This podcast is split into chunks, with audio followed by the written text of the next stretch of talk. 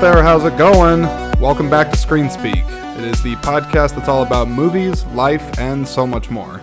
I'm Jordan Anderson. This is my podcast, and I am thankful and grateful that you have decided to come by and give today's episode a listen. If you have not done one of these things already, please go ahead and do one or all of them. Pre- preferably all would actually be good because then maybe I stop asking as much. But then who am I kidding? I want this thing to continue to grow, so I'm probably going to keep asking it. And here's here's the ask that I got to do. First, Instagram. You pull up Instagram, you search ScreenSpeak, you find ScreenSpeak, and you're like, oh, okay, yeah, this is that podcast I listened to, and that guy just told me to do this. He told me to follow it. So so then you hit the follow button. That's all you got to do. Then after you are done following the podcast on Instagram, you go to the computer or you go do it on your phone. I don't really care. You go pull up Facebook, search for ScreenSpeak. You're like, hey, this is just like Instagram, except it's a community page on here, and I can talk about movies and podcasts and whatever the hell I want to with other people that like this sort of thing. Boom. I'll go ahead and request to join this group. That's all you got to do. So, please do one or both of those things. And of course, the most important plug I have to put in is to just follow and download episodes of this podcast, Screenspeak. So whether you're listening to this on Spotify, Apple Podcasts, Google Podcasts, whatever podcast platform it is that you're doing, please, please go ahead and do uh, do the follow button, hit the follow button, and also download episodes of this podcast. Okay, plugs are done. Whew. I always got to take a drink after I do that. I got to take a sip uh, of the water because it's like you know you, you just verbal verbal vomit all that advertisement out there and you're just like ugh I just you need a, you need a break. So give yourself a break for a second here from my voice and uh, just just wait. One, one second okay? Okay that's better. How's everybody doing out there? Are we doing good? Doing okay? Happy? Are we healthy? Uh, are we thrilled that we're in September already? Hard, hard to believe. Kind of crazy. But I don't know. Is it is it really hard to believe? Like when people say people always say that they're just like, my goodness, it's it's already September, and you're just like, what's what's the surprise? What what was the month that came that came prior? Was it August? Pretty sure it was August. And, and how long have you been alive for? Oh, okay. So you're you're not an infant any longer. So you probably know that September's around the corner. Therefore, why is it a surprise? Look, I sound kind of passive aggressive there, even a little bit cynical or jaded or whatever. It, it's just because like I, I don't do that small talk stuff, the small talk chit chat. You know, just like, hey, how's the how's the weather going? My, it sure is a warm summer. all all that crap. uh, I, I just don't really do it. So when I hear people say it, I'm just like, like, like we get it. Like you really have nothing else uh, a little more wholesome to talk about than that. I, I, don't know. I, I sound very judgmental when I say that. I, I just, I don't really like it. But we go, we go full circle and we come back to the point I said where we're in September and yeah, it's September. Um, I hope everybody's September is going well. Uh, things on my end, they're they're progressing. I am going to be married before the church here in uh, just a couple weeks. It's uh, it's to be here pretty pretty quickly, so it's actually been quite busy for me. So that is one of the reasons why there hasn't been a more recent episode posted.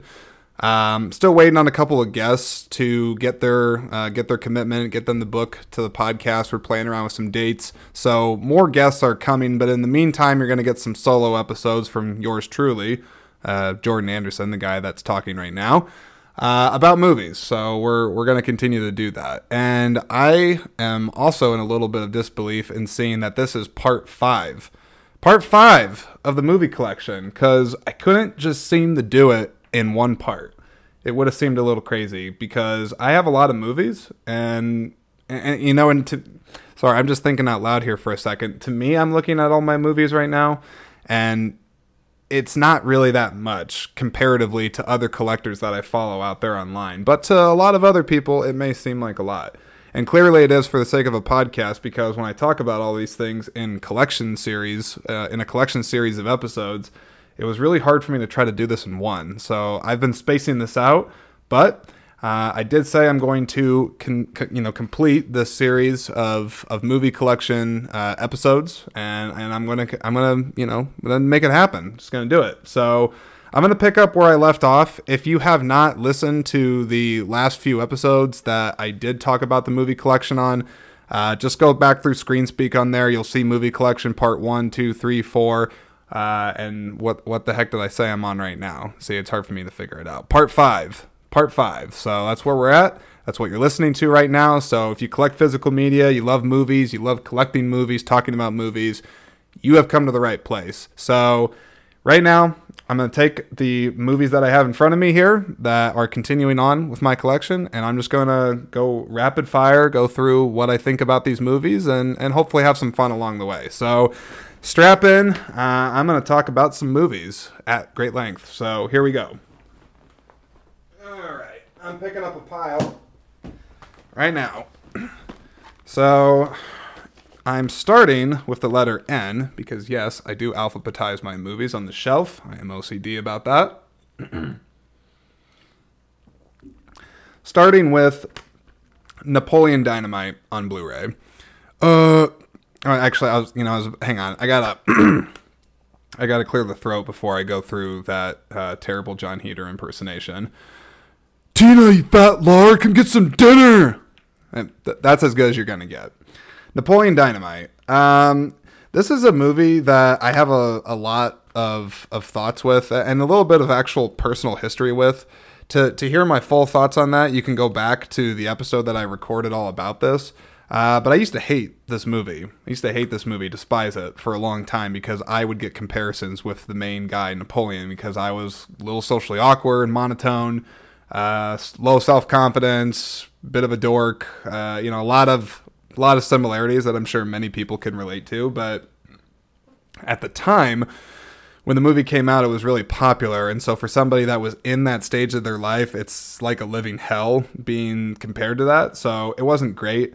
But then over the years, I started to really appreciate this movie for what it was, uh, appreciate the heart at the center of the movie, uh, and really enjoyed a lot of the subtle, kind of quirky comedy in it. Uh, and so that's why I own the movie. And I was also fortunate that when I talked about this on the podcast, I got to go to a screening of the movie and, and meet the main cast uh, of the movie, John Heder and Edgar. Uh, I was not. I was about to say, I was about to say uh, Edgar Wright for some reason. Uh, Efren Ramirez, John Gries, and yeah, I think that's yeah, those yeah those three guys. So the the main main cast essentially Napoleon uh, Pedro and Uncle Rico. Those were the characters in the movie I got to meet. So that was that's definitely one of the the highlights of me meeting anybody marginally famous or or famous. So uh, yeah, that's it. Napoleon Dynamite. All right, let's see. Got Narc uh, on Blu-ray, which this was not an easy movie to come by. I'll just let you. I'll just let you know right now. I don't actually think that there is a regular English print of this movie. The one I found is a Spanish import, but it is still in English. Um, but it's it's a it's a Jason Patric Ray Liotta movie. Uh, Ray Liotta, rest in peace. Uh, I always heard that this was one of his more uh, well um, well praised well, well praised doesn't sound right. Critically praised performances. Let's just call it that it was supposed to be one of his like top tier performances in his career, and I would say after watching it, I could, could understand why. Uh, he plays a questionable, uh, potentially shady cop, but there's actually a lot more. Um, to, there's a lot more to meet the eye than than what's on the surface of, of his character in this movie, and and I really appreciated what he did for the movie. Um, and this is just a cool movie to have in the collection because, as I said, there's only a DVD of this. They haven't made a a, a US uh, Blu-ray for this, so I, I, actually got lucky and and found this at a at a local thrift shop for for used books and movies and that sort of thing, and I picked it up for I don't know like seven bucks, which I think this thing on Amazon right now goes for like fifty or sixty, so I felt pretty good about that.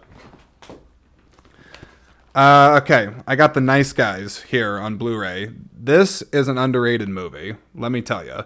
Russell Crowe, Ryan Gosling, written and directed by Shane Black, uh, creator of Lethal Weapon, who also wrote the the Last Boy Scout.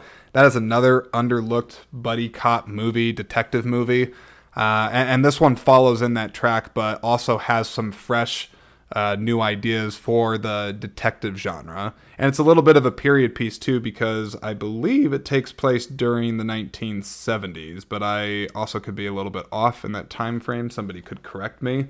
Uh, but it's a it's a really fun. Uh, it's just a really fun detective movie. Russell Crowe and Ryan Gosling they have really great chemistry with one another. Uh, Matt Bomer's in the movie. Uh, and then the the girl that plays his kid in the movie, I always try to give her credit. Uh, I think it's is it Angourie Rice? I, th- I think so. If that's not her name, somebody can tell me. But she's really funny, really really funny in the movie. And and this movie is just it's it's quirky um, but it's also it's also original. So for all the, all those people out there to like, oh, like there's never an original movie out there. Well, uh, I hate to tell you, but The Nice Guys is an original movie. So check it out. Check it out if you like a good uh, buddy cop movie, detective movie, uh, comedies, anything like that. I really, really think you're gonna like that movie. Okay, October. It's not here yet, but it's around the corner. And every October, I feel like I end up popping in this movie, and that's The Ninth Gate with Johnny Depp. uh, this this is a film by Roman Polanski, which you know eh, let, us not talk about let's not go there with with what people like to talk about Roman Polanski for, but just talking about him as a filmmaker, uh, he's exceptional in this movie and and Johnny Depp, it's it's one of my I don't know. I guess I guess I would say this is a favorite performance of of mine of or yeah of mine of his. What the hell? What the hell am I saying? A favorite Johnny Depp movie. Okay, that's what I'm trying to tell you. Uh, the Ninth Gate. It's uh, Johnny Depp. He plays this guy named Dean Corso. He is a rare book dealer that gets hired on to look into finding one of the last copies of the Nine Gates of the Shadow Kingdom.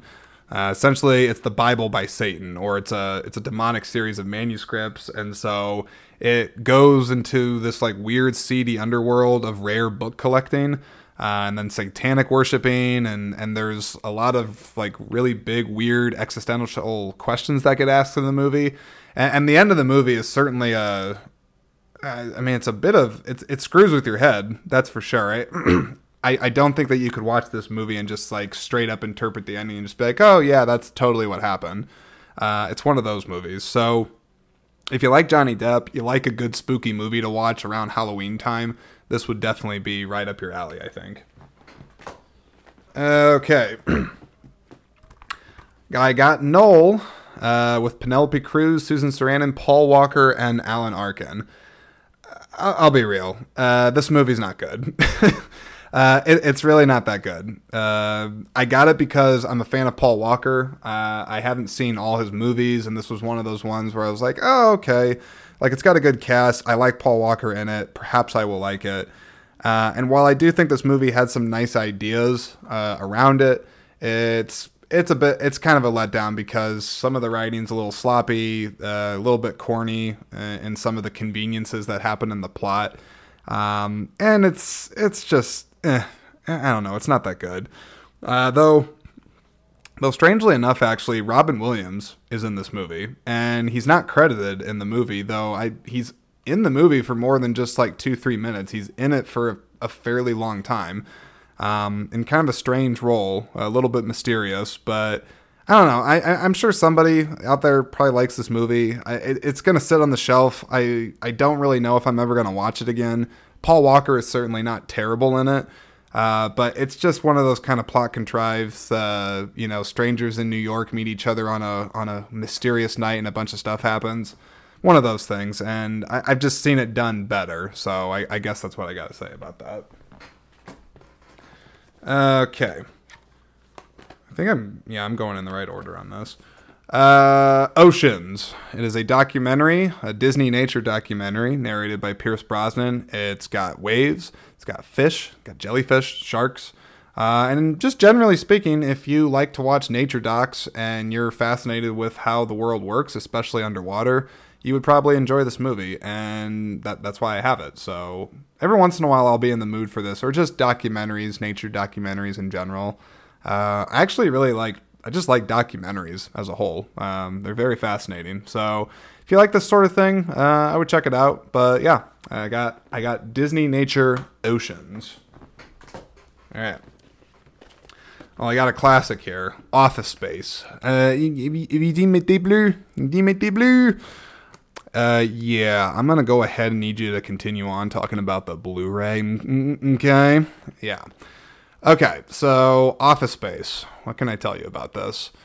It's actually a movie that I'm surprised has never been remade. Uh, it's that's actually really surprising to me because the concept is, I'd say, universal. A lot of people hate office jobs, hate corporate, uh, big corporations that don't give a shit about the little man. Uh, so there's there's universal themes in there that still hold up today, but where I think a remake would actually be worth it for this is just how much the workplace has changed since the technology of this movie. Like there's not really like fax machines that get used. Uh, you have smartphones now. You have Zoom. You have so many different things. So I feel like if if Mike Judge or or somebody that he would give his blessing to could take a, a crack at this material and update it, it could be one of the few cases where I would actually say a remake would be a decent idea for this. Um, but but you know, if it never happens, that's not a big deal because if the movie just got left alone, that's perfectly fine. It's endlessly quotable. It still holds up to this day, even with stuff being changed in the work world. Uh, there's still stuff in this movie that's just really, really funny. So, Office Space. Uh, okay, I got old from M Night Shyamalama Ding Dong. I, I say that when it's a movie of M Night Shyamalan's that I don't really care about, and and that's this movie. I have the 4K of it, and I got it at a. It was also at a used thrift store, uh, a used thrift store, and I was a little surprised because if I remember right, I got it for like only like six bucks and it had only been out i think like maybe like two weeks for the 4k and i was like why why is this so cheap well after giving it a watch i could kind of see that um, this is a movie i really want i i wanted to like that's that's the thing that hurts with this movie is i went into it with expectations of wow this premise is really cool. It's simple. It's one of those singular uh, singular location movies. Uh, you know, where just something's happening in one space those can be done really effectively. Um, but I'll just tell you what, this movie, it's like, I'm just, I'm trying to think how do I describe what I didn't like about the movie. It's, the concept is great, but it's like they they give the viewer almost too much. It's like they they they they feed it to you a little too much. They actually could have gone more ambiguous on this and it would have been actually more terrifying, I think. But then by the time the ending rolls around, which I guess, you know, M. Night, he's known for his his twist endings. By the time the quote unquote twist happens for this, to me it just kind of completely deflates the the tension and everything that got built for the movie. Like it leaves no room for mystery for the audience. You're just like, "Oh, okay, well, I guess it was that the whole time and there's that and that. Okay, story's over." I to me it's a shame. I don't think they needed that. They could have just kept this uh, on the mysterious front, didn't need to answer as many of the questions, and it would have been, I think, equally, if not more effective, um, as far as a you know suspense thriller goes. So it's a shame. It's a shame that this movie uh, is not better, in my opinion. But hey, uh, I'm sure somebody out there uh, they might like this movie. But for me, it's gonna sit on the shelf because, uh, well, I, I, I have other M Night Shyamalan movies. Will I ever watch this movie again? I doubt it, but if somebody was telling me, "Hey, can I watch that one M Night Shyamalan movie where people age really fast on a beach and they want to watch it?" Like this is the kind of movie I'd be like, "Sure, you can you can borrow it for a day and let me know what you think cuz other than that, it's going to serve as a coaster in my collection." Uh, old school. You're my boy, Blue. You're my boy, and you're my Blu-ray too, apparently. Uh, old school it's it's hilarious. Uh, Luke Wilson, Will Ferrell, Vince Vaughn, uh, Seann William Scott, and the hilarious cameo.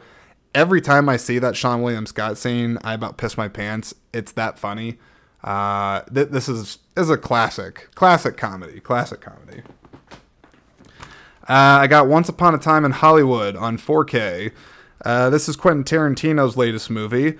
This is a movie that I know I I, I knew that I appreciated it the first time that I watched it. Like I knew there was a lot to behold with the attention to detail for I think it's 1969 Los Angeles. Um, so much attention to detail and painstaking effort went to recreating the look and the vibe of the time, and I really appreciate the movie for that. The performances all the way around are also outstanding, with particular mention to uh, to Brad Pitt, uh, who actually nabbed a Best Supporting Actor Oscar for this movie.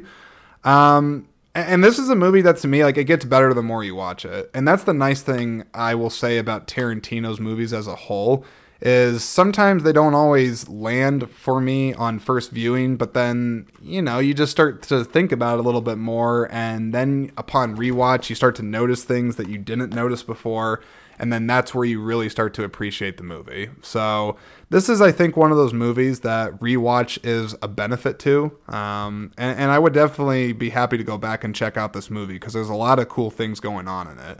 And it's got a great cast, and and also the ending is just like chef's kiss good from Tarantino. Just wow, phenomenal. Uh, okay, I got Only the Brave on Blu-ray. Uh, this is a movie that more people should talk about and take notice of. Uh, this is from director Joseph Kosinski, who most recently has amassed a ginormous bucket of cash from Top Gun Maverick that he directed uh, in partnership with Tom Cruise. But yeah, I guarantee you he's rolling in the Benjamins on that one. But uh, it's from the director of Top Gun Maverick. He also did Oblivion with Tom Cruise, uh, did Tron Legacy, another underrated uh, film, in my opinion. And this is a movie that's based on a true story. Um, it's based around the, I want to make sure I get this right, the Granite Mountain Hotshots. And it, it was a very, very terrible forest fire that they got caught up in the middle of. But rather than just focusing solely on that event, the movie actually spends a great deal of time building them up as characters, as a team, how their occupations worked, being those hotshot firefighters, what exactly that means from local firefighters, uh, and and it really just it, it gives you a lot into it gives you a lot of insight into the to, to the risk that these people put their put themselves through and their and, and their communities through. I shouldn't say that. not their not their communities, but it's the risk that they themselves get put through for the benefit of their community. Um, so if you are anybody that has an appreciation for first responders to, I mean, whether it's nature or crime or anything like that, you like anything about first responders, you would likely really enjoy this movie. Uh, Only the Brave.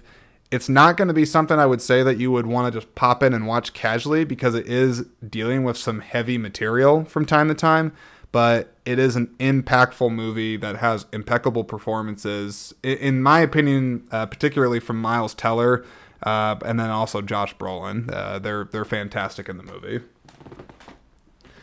Okay, I got On the Rocks with Bill Murray, Rashida Jones. This is uh, Bill Murray's reunion with writer director Sophia uh, Sofia Coppola who famously directed him in Lost in Translation. Shout out to Lost in Translation, by the way. That is the first episode of Screen Speak. Very first, uh, very first movie that I ever talked about on there is, is that. So definitely, definitely uh, check that episode out if you haven't. Uh, but at this movie, you know, the comparison's going to be made of is it better than Lost in Translation? No. It's not, but I also think it's not trying to be Lost in Translation.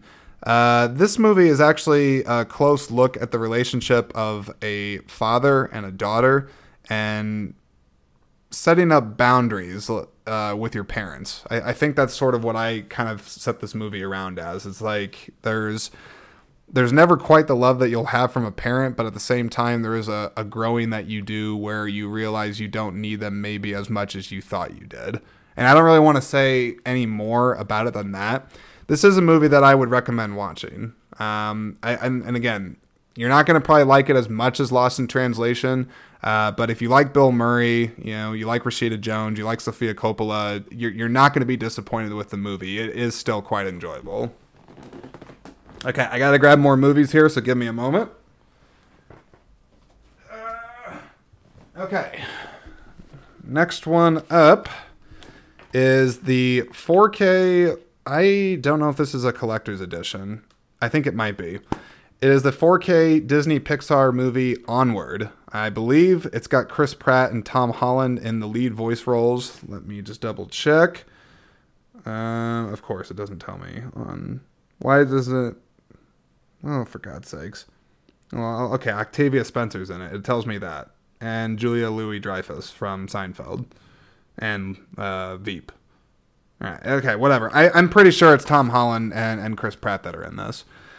Um, this is a movie I think I probably need to watch more than once. I think I enjoyed it for what it was. I like some of the heartfelt uh, moments uh, with brothers and talking about that bond in this type of form, in the animated form.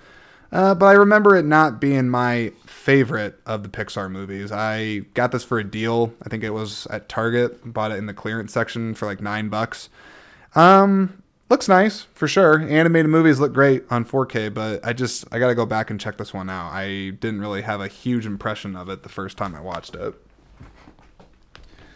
Okay. I got the DVD of Orange County because there isn't a Blu-ray to my knowledge of this movie. It's got Colin Hanks, Jack Black, Catherine O'Hara, John Lithgow. Um, oh my God, who else is in this? Uh, Lily Tomlin makes an appearance, and and Harold Ramis is uh, also rest in peace, Harold Ramis. He's in this movie. Uh, ben Stiller shows up at one point. It's chocked full of comedic goodness in this movie. I remember the the things I really remember about this movie is the soundtrack. I really enjoyed the California Beach vibe soundtrack of the movie. Uh, I also really enjoyed. Uh, oh yeah, Kevin Kline's in this movie. Yeah, shoot, Kevin Kline. Chevy Chase pops up. Uh, sh- uh, what is it, Sean? Uh, no, no, no. I was about to say Shaun White, the snowboarder, but uh, Mike White. He wrote this movie, and he's in the movie as a doofus English teacher. But Anyways, uh, this movie, Jack Black, he's hysterical in this movie. I think this is a great coming of age comedy. Um, the soundtrack still really holds up to me, and I just love good coming of age comedy, uh, comedy and drama. And this one has all all the right all the right notes that it's hitting on there. So you like that sort of thing? I would check it out. Uh, Our Idiot Brother. This is uh, a nice a nice Paul Rudd movie that not a lot of people will talk about that much. Um, he, Paul Rudd is a very likable person, and in this he just plays a bit of a uh, not a bit. He plays a big doofus in this movie, but it's it's funny. Um, and it's funny, it's endearing, it's sweet. Uh, and it's not a movie that I really hear uh, a ton of people talk about, but I really enjoy this movie. I realize that's not the most insightful comment to make about it, but I I've enjoyed this comedy. I've seen it a couple times. It's a good one. Uh, let's see. I got Overlord, the 4K of Overlord. Um, this is a movie I also feel like I should watch again. It's World War II. It's got a Nazi in it. There's Nazis, I should say. Uh, and it's also got zombie stuff in it. I think the problem that this movie had, at least from a marketing standpoint, is they really tried to make you think that this was going to be like Call of Duty Nazi zombies. When in reality, it's not really that. There is a zombie element to it, but that's not like the central focus of the movie. Uh, it's just more of a thrill, a thrill ride of people that have to come to face to face with um, more Nazi super soldiers, but not not necessarily like zombies. It's it's not the same thing exactly. But uh, I enjoyed I enjoyed this movie from the one time I watched it. I liked Wyatt Russell in it. I I think he's pretty good. Um, I enjoyed the visuals of this movie. It is also an original movie, um, but I don't know. I felt like there could have been more a little more. Uh, what is that? Oh my god. There's a little more left to be desired. That's that's the words I was trying to come up with. Um, so yeah, Overlord. Okay, on to the peas. Peas. Um, give me a moment here. Hang on, I gotta. Eh, you probably heard that. Can you hear this? Yeah, it's con, con condensation. Sorry. All right. I got Paul, Paul in my hands, the Blu-ray DVD digital copy. Uh, this is from the director of Superbad, Greg Mottola, and also I, I, I think I, I must have talked about this in the first collection video because it's in the A's. Adventureland is an underrated movie from Greg Mottola, so check that out. I love Paul. Paul is really funny. I love Simon Pegg. I love Nick Frost. The rest of this cast kills it. Seth Rogen's really funny as an alien. The visuals are good. This is really just ensemble comedy. I don't want to say at its finest, but this is just a really easily enjoyable movie. Like, there's a lot of stuff to me that really works for me. Um, a lot of great references to other pop culture things. Simon Pegg and Nick Frost, uh, I think, yeah, they, they wrote the movie, and, and you can tell because it has their distinct vibe to it. And I just love seeing the two together, and I also love a good road trip movie, so this one checks all the boxes off for that. Uh, Parasite. This was the uh, winner uh, in 2019 for Best Picture, the Academy Awards. Not just like Best Foreign Movie, but I mean Best Picture. This movie is one of those movies where like I wish I could go back and erase my memory so I could rewatch it for the first time because it's it's one of those movies that has an excellent twist. There's an excellent twist behind it. So once you know the twist after rewatching it, it's still going to be satisfying, but not nearly as much the first time. And this movie is also very smart in what it has to say about uh, statuses of wealth, uh, how rich people view the world versus people that are poor, and, and what that kind of perception does to one's outlook on life.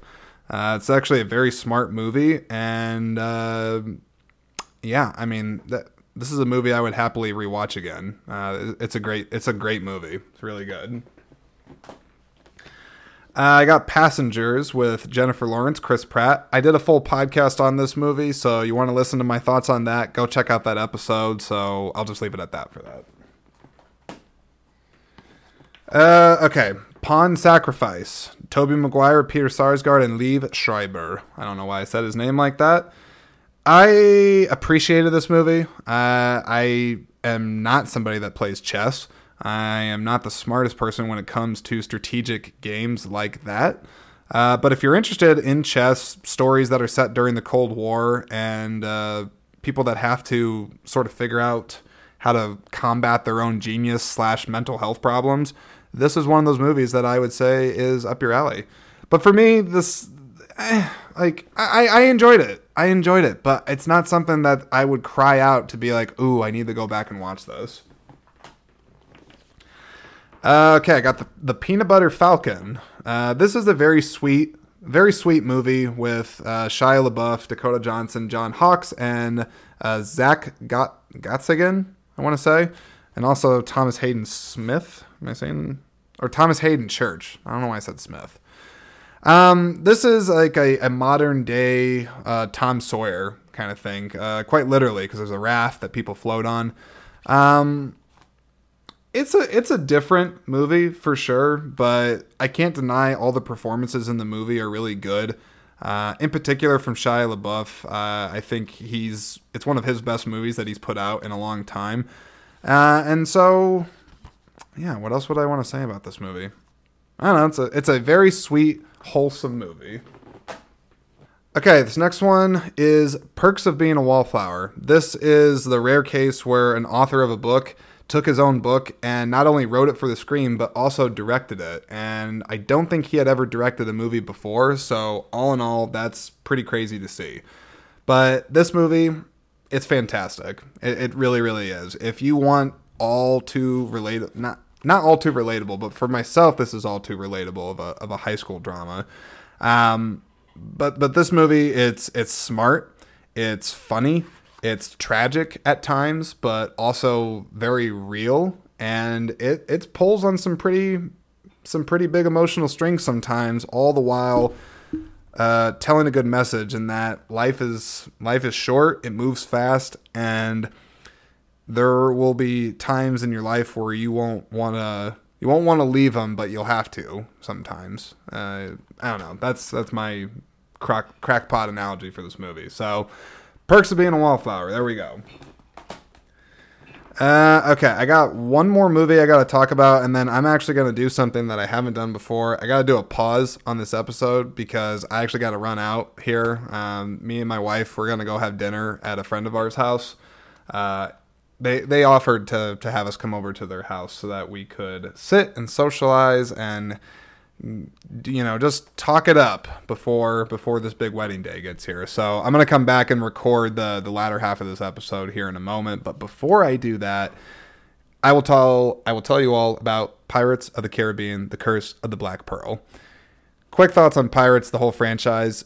This movie is the only one I care about. I, in all honesty, I, I know the second and third one they have their own merits. I get that. And I know other people would argue that the other sequels do. But for me, it never got better than the first one. I've seen all the other movies. I trust me, I have. Uh, I don't own them all. This is the only one that to me is worth owning or watching. Uh, it's a great movie. Johnny Depp kills it. Uh, I don't know what else to say about this movie in that I love the first one, don't give a crap about any of the others. So that's my opinion on Pirates of the Caribbean, The Curse of the Black Pearl. All right, everybody, I'm back. What started as a moment actually turned out to be a like a day. I think, yeah, it was about a whole day since I I, I did a pause in this episode. I thought I was gonna be able to come back and record the second half of this uh, later that day. Turned out that was not the case. I was there actually relatively late at our family friend's house socializing with my wife. But hey, I'm back, and let's just get right back into the movies. All right, so I got to pull out, uh, got to pull up some, not pull out, but I got to pull up some more movies. So give me a moment. Uh, okay, I'm grabbing them. I'm grabbing them. well, they sound like that. I don't know. All right, here we go. Uh, I have Planet of the Apes, the 4K trilogy. Uh, apes together strong. And I would also say Apes Together on 4K also is a strong trilogy. That's the dumbest. that's the dumbest segue I've done. Uh, okay, the Planet of the Apes new trilogy. Uh, this includes Rise of the Planet of the Apes, Dawn of the Planet of the Apes, and War. Uh, War for the Planet of the Apes. Uh, all three of these are excellent movies. If I have to say one is the best, I'm going to say Dawn of the Planet of the Apes is my favorite of these. Uh, but really, these movies are fantastic. The effects are incredible. The uh, motion capture work by Andy Serkis and his performance is amazing. And this is, I think, one of the best trilogies that's come out in, I don't know, like the last decade. I mean, it's been a long time, but I mean, this this is truly a phenomenal trilogy and one that I am super stoked to have on 4K. So, Planet of the Apes. Okay, hang on, making sure that I don't put these out of order. All right, I think I can just do it like that. Yes, I can. Uh, all right, I have Planet Earth 2 on 4K, narrated by the great David Attenborough. That's a terrible impression. Uh, I told you before with the Disney nature documentary on oceans that I like documentaries, uh, particularly nature ones. And this is a pretty phenomenal one to have on 4K. Definitely reference disc quality for those that would want to uh, impress upon others why 4K is a superior format over Blu-ray. This would be a great disc to uh, to make that case. So, Planet Earth 2. Here we go. Uh, whatever, it'll be fine. Uh, I got Point Break on Blu-ray. I don't think there is a 4K of this just yet, but there really should be. Uh, this is a bank robbery classic. Got Keanu Reeves, Patrick Swayze, uh, uh, uh, G- Gary, Gary Busey. uh, yeah, fantastic cast in this movie. Um, trying to think what I can say about this. Some of it is over the top, but I actually think it does just the right amount over over the top while still maintaining a somewhat realistic story. And I still make the argument to this day that this movie is the entire basis around the Fast and the Furious franchise, at least the first one. I mean, literally take the plot of the first Fast and Furious movie, uh, change it out for surfboarders, and, you know, a couple little plot changes here and there, but you have essentially the same movie. Uh, even, I mean, even Paul Walker's character, Brian O'Connor, in another world, you could have seen that being played by Keanu Reeves. Let's be real. All right, Point Break. Yeah. All right, it's not working. The pile I made to put down was not working. Uh, Planes, Trains, and Automobiles, the Blu ray. I actually think this recently came out on 4K. Let me, you know what? Let me check because I am thinking about it right now and I gotta find out. Let's see. Planes, Trains, and Automobiles 4K. I want to say there is a 4K, but I could be mistaken. Uh, okay, wait. Let's see if this is accurate. According to Blu-ray.com, it is going to come on 4K format on November 8th of this year. That would be good timing. Is this correct? Oh, I want to say. Okay, yeah, yes, it is coming out in November. So for anyone that's a fan of this movie, Planes, Trains, and Automobiles is coming to 4K on. Uh, one source is saying November 8th. Uh, the other one just said November. What did I just say? Or yeah, November 8th. I guess that's, that's okay. It's consistent. November 8th. Uh, Planet. Pl- I was about to say Planet of the Apes. That's another P title. Forgive me. Um, all right. I did a whole podcast on this episode uh, with my friend Kim Harford. If you want to check out all my thoughts on that, go back, take a look at that episode. Uh, this is a holiday classic. It's a must own for anybody that likes uh, good, soft, feel good movies and the late, great John Candy. All right. Uh, next up, we got Ponyo. Uh, this is a Studio Ghibli film. It is uh, directed by the great Hayao. I'm sorry if I say his name wrong. Uh, Hayao Miyazaki. I may be mispronouncing that. I'm not sure. There's a terrific voice cast in this movie that includes Cate Blanchett, Matt Damon, Tina Fey, Cloris Leachman, Liam Neeson, uh, Betty White's in this. Or, uh, rest in peace. Uh, a lot of great talent in this, but it's also a beautifully animated anime movie. And and I'm not somebody that typically really gets too excited about a lot of anime. Anime just as a genre and and a topic is, is a really interesting one. One that i could actually probably do a full podcast on if i found the right movie to talk about around it. Uh, so maybe one day. But for now what i'll say is that ponyo uh, it is a very cute family friendly movie. Uh, anybody could watch this movie. And this is uh, inspired i'm just reading the front of it here the front of the Blu-ray. It's inspired by the classic Hans Christian Andersen story, The Little Mermaid. So it has a definite. Uh, uh, I can't say this. It, it's obviously very reminiscent to The Little Mermaid. So if you like The Little Mermaid and you like anime, I suppose I would check out this movie. But it's a cool one, and I, I also like uh, Hayao Miyazaki. I've seen a few of his other films that he's done, and I think he is a, a genius. So there you go. Uh, okay, got Predestination with Ethan Hawke. This is a real.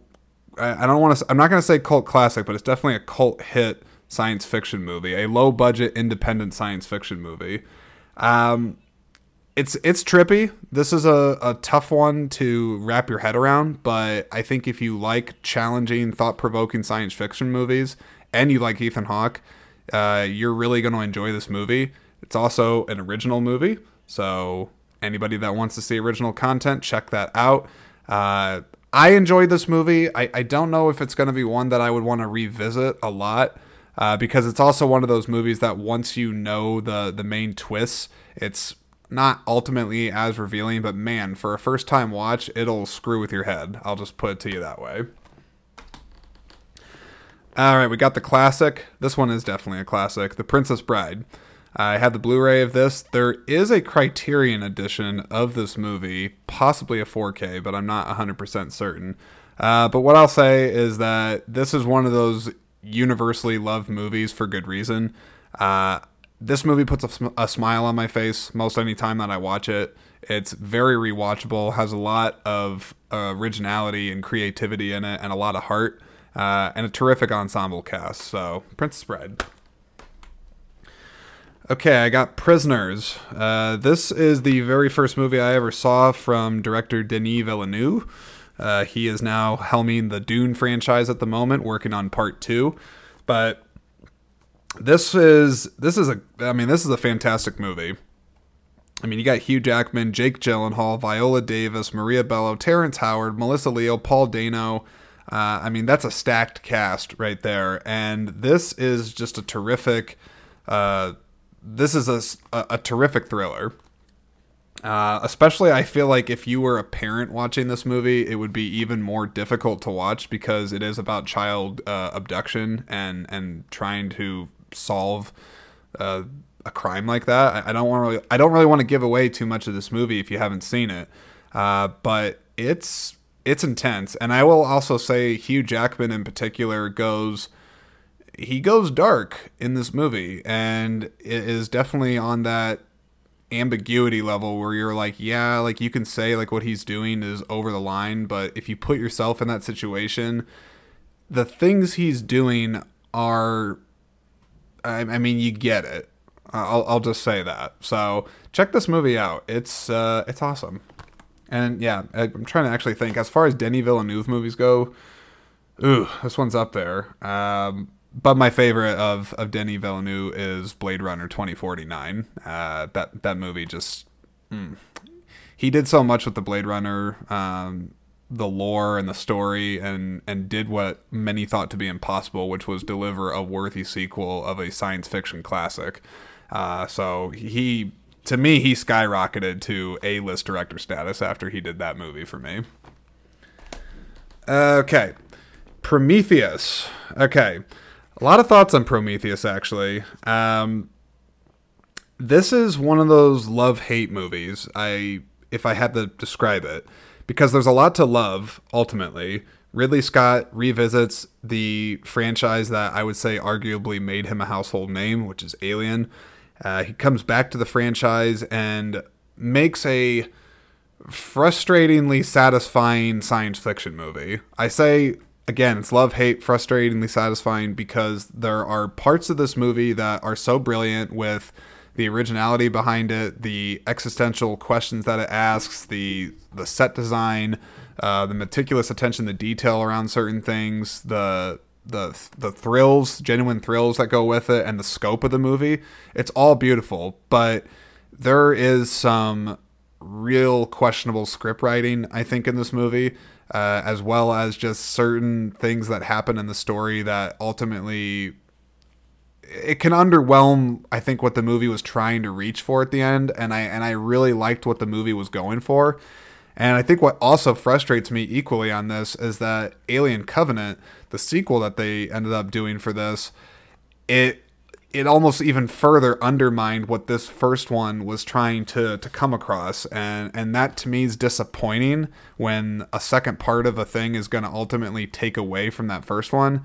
Uh, that's what i feel for this but but all that said uh, I do actually like to go back and revisit this movie because it is still quite enjoyable. I like the cast, I like the questions that it's asking, and I like that the movie is not just spoon feeding me a, clear ending. So, uh, I don't know. I'd be curious actually to have somebody on to talk about Prometheus because there's a lot of interesting things that are in this movie, but it's it's a mixed bag. Uh, okay, this one is a lesser known film uh, that I picked up from uh, where where did I buy this? I think it was Amazon. Uh, I have The Public. This is a Blu-ray. This is Emilio Estevez uh, movie. Uh, it's got a great cast as well. You got Alec Baldwin, Emilio Estevez, Christian Slater, Jeffrey Wright, Mike, the late great Michael K. Williams. Uh, there's a lot of lot of talent in this movie, and the premise of it is is certainly one that is uh, has a lot of social uh, commentary, I'd say, behind it because it's dealing with homelessness in a city, and it's asking the moral question of what do we as citizens in the society have an obligation or duty to help out our fellow man that is down.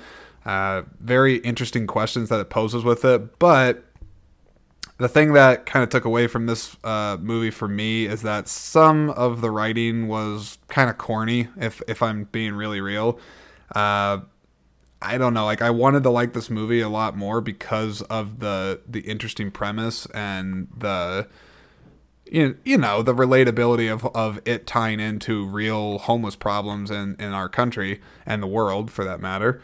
Uh, but it just it's it's okay. I don't I don't hate this movie, but I I have a feeling this is not something I'm gonna go back and revisit. Okay. Uh, this next one I have gone back actually several times and revisited, and that's Michael Mann's Public Enemies.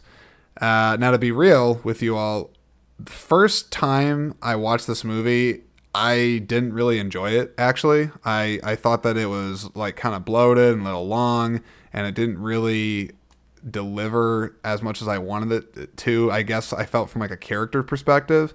But I don't know what it is about this movie. I've gone back and revisited it now several times, and I just keep finding new interesting details to appreciate about it. And that's I think something that comes with Michael Mann's films is he is an extremely meticulously detailed filmmaker.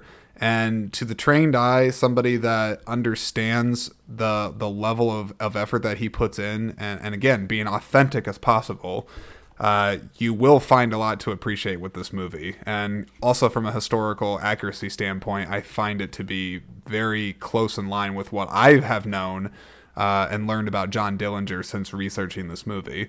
Uh, johnny depp I think it's uh, one of his better movies in the last few years. Christian Bale's great. Marion Cotillard, she's great. Uh, Stephen Lang's in this movie. Uh, Billy Crudup's in this movie. The underrated Billy Crudup. Uh, there's a fantastic cast of this, but again, what stands out for me in this movie is just how real this movie feels. And I love Michael Mann's camera work. I, I would actually love to I would love to sit with Michael Mann and, and many filmmakers, honestly, and pick their brains about their process. But Michael Mann's somebody that I'd like love to have a conversation with him and his DP and just figure out how he gets his look to be so uniquely his. Because when I I know when I watch a Michael Mann movie, there, there's no mistake. I'm like, it's Michael Mann. I, I know it within a few minutes in that this is a Michael Mann film. And that is a true testament and compliment to the filmmaker that they are able to stand out so much just on visuals alone. Uh, so Michael Mann is is a great filmmaker, one of my favorites, and and Public Enemies.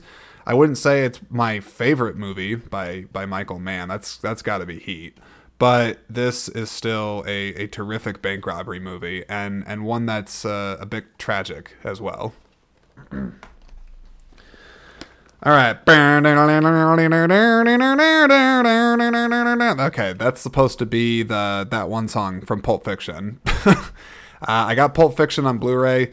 Uh, I mean, this is an absolute classic. It's still arguably Quentin Tarantino's best movie. So many interchanging storylines, so much terrific acting, so many terrific moments from Bring Out the Gimp and uh, oh god, the you know the the sequences with the wolf uh, you have the diner sequence as well, and how it brilliantly ties back to at the end of the movie. Uh, the wallet that Samuel. Jackson carries. I, I could go on and on about the the creative, um, just impressive display of talent that's in this movie. Uh, I mean, it's it's Pulp Fiction, guys. I mean, come on. If, if you have not seen Pulp Fiction, like, what are you doing? See see Pulp Fiction. Uh, okay. I got The Pursuit of Happiness with Will Smith fantastic Will Smith movie. Uh, you know, say what you will about him and his personal life and all that stuff that went down with the slap heard around the world, but this is a phenomenal movie. And I would also say that this is a movie that, while hard to watch, I think it's worth entirely. Uh, it's entirely worth a rewatch, especially if you need a pick me up. And yes, I do say a pick me up, even though there's a lot of hard shit that this guy has to deal with but this is ultimately one of the most uplifting, real, true stories of the the struggle that that many people go through to find stability in their lives, but ultimately freedom. And and and this movie is it's it's great. It's a very touching film. Uh, okay, I got I, I have a Quiet Place on 4K. This is a great movie. Great, great movie. The sequel, it's not as great as the first one, but it's still very much a worthy sequel, I would say. Uh, I guess they're working on a prequel right now and, and possibly a spin off series I, I've heard rumblings about. I, I don't know if that's true. Uh, but in any case, A Quiet Place, even if you just watch the first movie, I promise you, you will be satisfied. It is an original premise. It has uh, very very clever sound design and and it's uh it's a simple story that doesn't need to be overly complicated for what it's trying to do. And excuse me this movie's goal is to put you on the edge of your seat and make you jump and it does that. Uh, i have the raid collection so i have this on blu-ray i have the raid and the raid 2 uh, if you are into martial arts movies, uh, in particular, this is a. I want to say these are Taiwanese actors. I want to in, Indonesian. I'm such a I'm such a moron. Uh, look at the cast of the raid. Check out these movies. These are some of the greatest uh, fight choreography movies made in recent memory. Uh, if I'm if I'm being, if I'm, oh, ah, bah, bah, bah, bah. ignore that. Ignore it. Okay, it's late at the time that I'm recording this, so just deal with it. um, if I'm gonna give my honest uh, reaction for each of these, I like the Raid One better than the Raid Two, but that's not to say that the Raid Two does not have some kick-ass moments in it, because it most certainly does. All right, I'm grabbing a few more movies here, but then I'm almost done uh, with this episode, and I'll slap it all together, and you will hopefully listen to the entire thing, or I don't know. You know what? If you didn't make it to this point, I'm not going to hold it against you, but if you're listening still right now, you know, I, I, I like you even more, and, and I appreciate you. All right, I'm grabbing some more. Ugh. Okay, let's go. I got Ratatouille uh, on 4K. This is a phenomenal 4K. It's about a mouse. He likes to make food. Uh, or is he a rat? Is he a rat? Oh my gosh, someone tell me is the is the rat or is it? Oh my gosh, he, I just realized how dumb am I. It's called Ratatouille, not Mouseatouille, you dummy.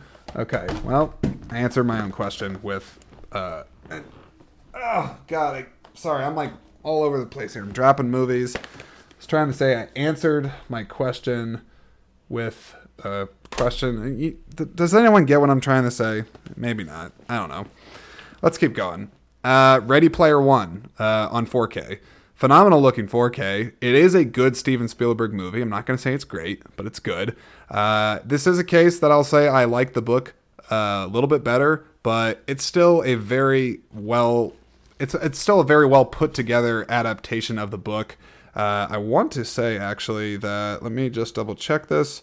Yes, Ernest Cline, the original author of the book, did help to write the screenplay with Zak Penn.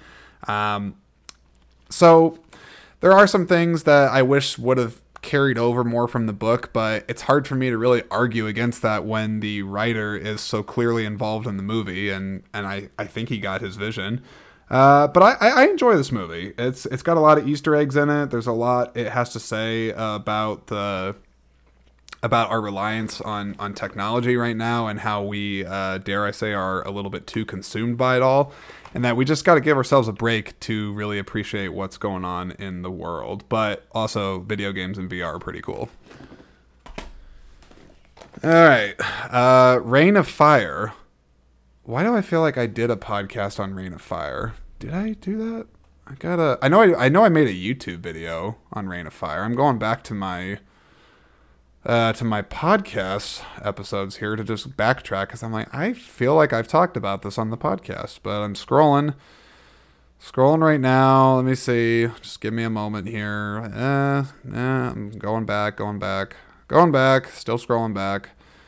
You know what? No, I never talked about Reign of Fire on the podcast, but for the hardcore fans of Screenspeak and anybody that knows me and my previous content that I've made out there, uh, I have a video that I made a long time ago about my thoughts of Reign of Fire. So if somebody wants to try to dig for that, uh, you're more than welcome to. But what I'll say for now, for people that aren't going to do that, this is a really, really cool concept of a movie. Matthew McConaughey is a badass. Christian Bale, before he got really Batman famous, uh, and it is a, a, really, really well done movie. And also, the effects in this still really hold up, considering when it was made. Uh, like, it, it's just, it's a badass movie. Ooh, okay. This next one I'm holding in my hand, I, I'm not even going to joke about it because I have a lot of personal attachment to it, is Reign Over Me with Adam Sandler and Don Cheadle this is a movie that I i am sure I have said this before about many movies that I do uh, talk about in these collection videos where I'm just going through them fast. But Reign Over Me is one that I absolutely need to do a a deep dive on um, because I have a lot of thoughts to share on it. This this is a movie that I think actually got me through some some difficult times in my own life. And I don't really want to elaborate on that in, in this episode, but th- this is a movie that really helped me out, and I think it's a beautiful film and and one of my absolute personal favorites of, of Adam Sandler's. Okay, The Replacements great, great fun football movie. Keanu Reeves, Gene Hackman, ensemble Dirty Dozen style type movie with uh, football players having a good time and a bunch of stripper cheerleaders. What's not to like about that? Remember the Titans, another football movie. Uh, this one, I would say, is a universally praised movie, but also rightfully so. You got the great Denzel Washington. Uh, you also have Will Patton, underrated, in my opinion, as an actor. Uh, but th- this is a really feel good, great true story film, uh, and it's inspiring and it is uh, it's a timeless. The story feels timeless to me when I think of this movie, and it also has a really good soundtrack. So yeah, check out Remember the Titans. Uh, oh, The Revenant on 4K.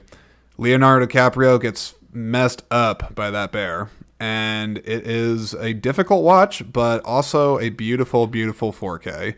And I just think if you like, I mean, Jeremiah Johnson type movies, like real man against nature films, uh, you're gonna have nothing but uh, nothing but I don't. Is a good time the right thing to say for this movie because it's it's intense. It's an entertaining time. I'll say that. Uh, you know, I'll just go with what is being said on the front of this 4K, and that it's spectacular in every sense of the word. And that's an excerpt from Peter Travers of Rolling Stone. Uh, okay, this one's a DVD. Yeah, there may very well be a Blu-ray of this, but I, have just never upgraded it. Uh, that is The Ringer with Johnny Knoxville. Now, this is an interesting one because I have a feeling it's just just a hunch but I have a feeling that there would be some people that would argue that, well, this movie could you could never make that today. Oh my gosh, it makes fundamentally challenged people. Now look, I'm not going to get into a debate with myself or the Screen Speak audience about about this question. Uh, what I will say is that I do not think that this movie is trying to negatively capture or, or negatively disparage anybody that is mentally ill or has special needs or, or, or anything like that. The movie actually is very smart, in my opinion, about how it goes about uh, taking a person that really has no regard for people in that community and actually uh, start to see the error of his ways and, realize that you know what these people are not just special intellectually uh, they're actually pretty special people and some of them are pretty brave for dealing with the things that they have to deal with but all that said this isn't like some drama or anything like that like make no mistake this is absolutely a comedy uh, Brian Cox is in this movie as well in a great supporting role. It plays a very shitty family member that's a gambling addict.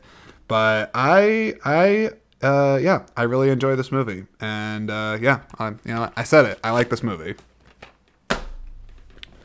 Okay, another DVD I have, which I I think they have a Blu-ray of this. I'm not sure, and that's uh, Dennis Quaid in The Rookie.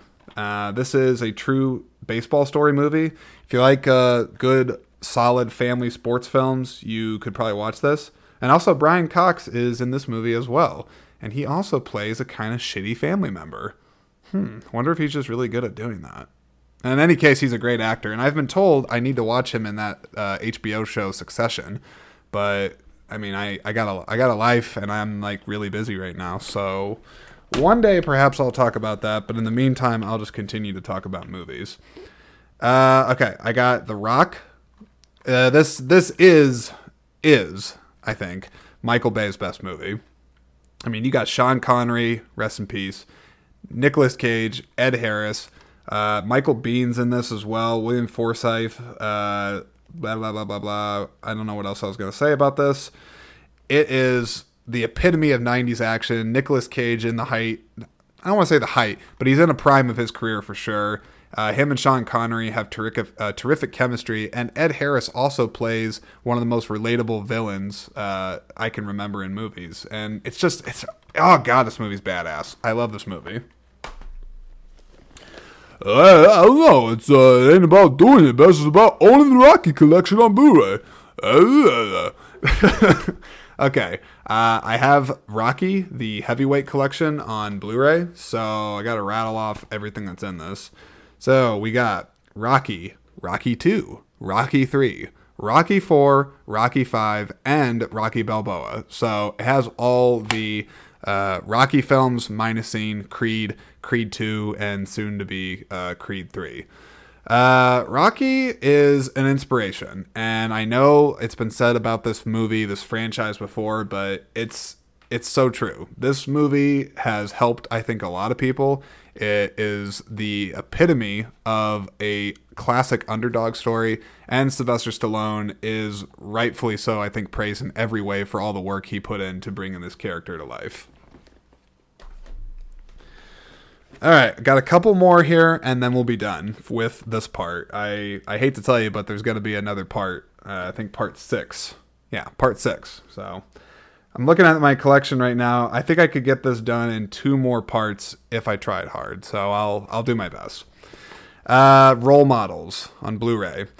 Uh, classic comedy. Seann William Scott. I love the guy. Wish he I would see him in more films, but hey, I'm happy when I do see him. Paul Rudd, he plays such a cynical ass in this movie, but does it in the best way possible. Elizabeth Banks, super funny. It's a David Wain film, so if you like Wet Hot American Summer, uh, you've probably seen this movie.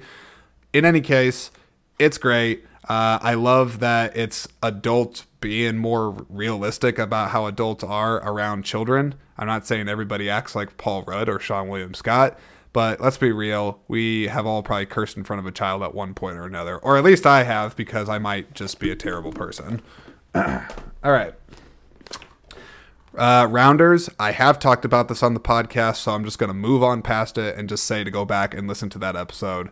Uh, best poker movie that's ever been made until they make a better one, I guess. Uh, Rudy, Rudy, Rudy, Rudy. Okay, I got the Rudy Blu-ray, classic, classic sports film. Jerry Goldsmith score for this movie. It gets me every time when I see uh, him run out to the field for the first time, and his dad gets up in the st- in the sta- uh, the stadium. Ah, brings a tear to your eye. Uh, I have the rundown. That's also another movie with Seann William Scott. And this is The Rock while he still looked relatively normal and not like a roided out psychopath. Uh, I'm sure maybe he could say he's natural right now, but I, I really don't think so. He's got to be on like a thousand supplements and God knows how many roids. I could be mistaken. And hey, I, I, I don't want to, you know, say it's a bad thing. The guy clearly is killing it, making tons of movies that a lot of people like. He's a likable dude. I'm sure I would be starstruck if I met The Rock and his gigantic Hulk size that he has. Uh, but what I'll say is that as far as action adventure movies go, this one's really fun. Christopher Walken's in it as a, a really despicable villain. Uh, it has great choreography. Uh, Ewen Bremner's in it. Rosario Dawson's in it. Uh, it's in a jungle, tropical setting. There's a treasure uh, treasure hunt that's happening at the same time. a lot of cool, fun stuff in this movie, and a fun cameo by Arnold Schwarzenegger. Okay, the last movie that I'm going to be talking about here is actually three. It is a three pack. It is the Rush Hour trilogy Rush Hour 1, 2, and 3. Lee! Lee! I'm going to kill you, Lee! That's my terrible Chris Tucker impression. Uh, do you understand the words that come out of my mouth? Uh, I, I love this movie. I love buddy cop movies. I love buddy comedy movies, and the Rush Hour films are among the best of those. And I will I will argue that all three of these movies are good in their own way. Some people will say Rush Hour 1 is the best because it's the most grounded and not as jokey as the others. Some will say Rush Hour 2 is the best because of them going to, uh, is it Hong Kong or China, somewhere over there, and uh, it just being a better version of it. And then some people try to tell me that the third one is the worst. I don't agree with that. I, I think they all have their own unique qualities to them. And the pairing of Chris Tucker and Jackie Chan is genius. Uh, I don't think I would actually like to see them come back for a fourth one. I, I felt like they ended things at a good place with the third one. And I, I just I, I adore each of these movies. They're a lot of fun. Uh, good good martial arts. Jackie Chan's an absolute legend. Um, so worthy, by the way, of him receiving uh, not worthy, but it was so he was so deserving of receiving that lifetime achievement Oscar a few years back. Uh, what what a treat! What a what a just a ugh, a true treasure for for cinema. He he's done so much. And and Chris Tucker, I like I like him a lot too. Though I I did random thing about Chris Tucker. I was reading uh, recently that he was one of the people that was on Epstein's uh, plane, uh, like flight log or whatever. I think it was just once, and it. I don't know if I explicitly saw that he flew to the weird like pedo island that he had. Uh, I don't know. Someone can correct me on that, but I hope I hope he didn't do anything weird there. But in any case, I'm just talking about the movie. Uh, I thought he was great in this movie, so that's that. All right, we did it. We got through talking about uh, part five of my movie collection. Uh, sorry to tell you, but maybe not sorry if you've been enjoying this series on the podcast. I probably have at least two more parts of this in order to get through my entire movie collection. So I'm trying to think. Why did I just have a pause there? I don't know. I'm recording this towards the end of the day. My brain's almost dead, so just bear with me. All right. If you enjoyed that, or if you, oh my gosh, why can't I talk? Why did my voice just freak out? Whatever. I'm just going to keep going. if you enjoyed this episode of Screen Speak, uh, please consider hitting the follow button on the podcast app, whatever you're listening to this on. Just go ahead and please hit the follow button so that you don't miss out on another episode. Check out the Instagram, check out the Facebook community, email the podcast if you want to. Uh, screenspeakpodcast at gmail.com that's all the plugs I got for you. But I really, I really, once again, I appreciate everybody for coming by and, and listening to the content. More good content is coming down the way. Got more guests coming. Uh, so that's it. I'm just dragging this out at this point. So I'll catch you all in the next episode. Take care.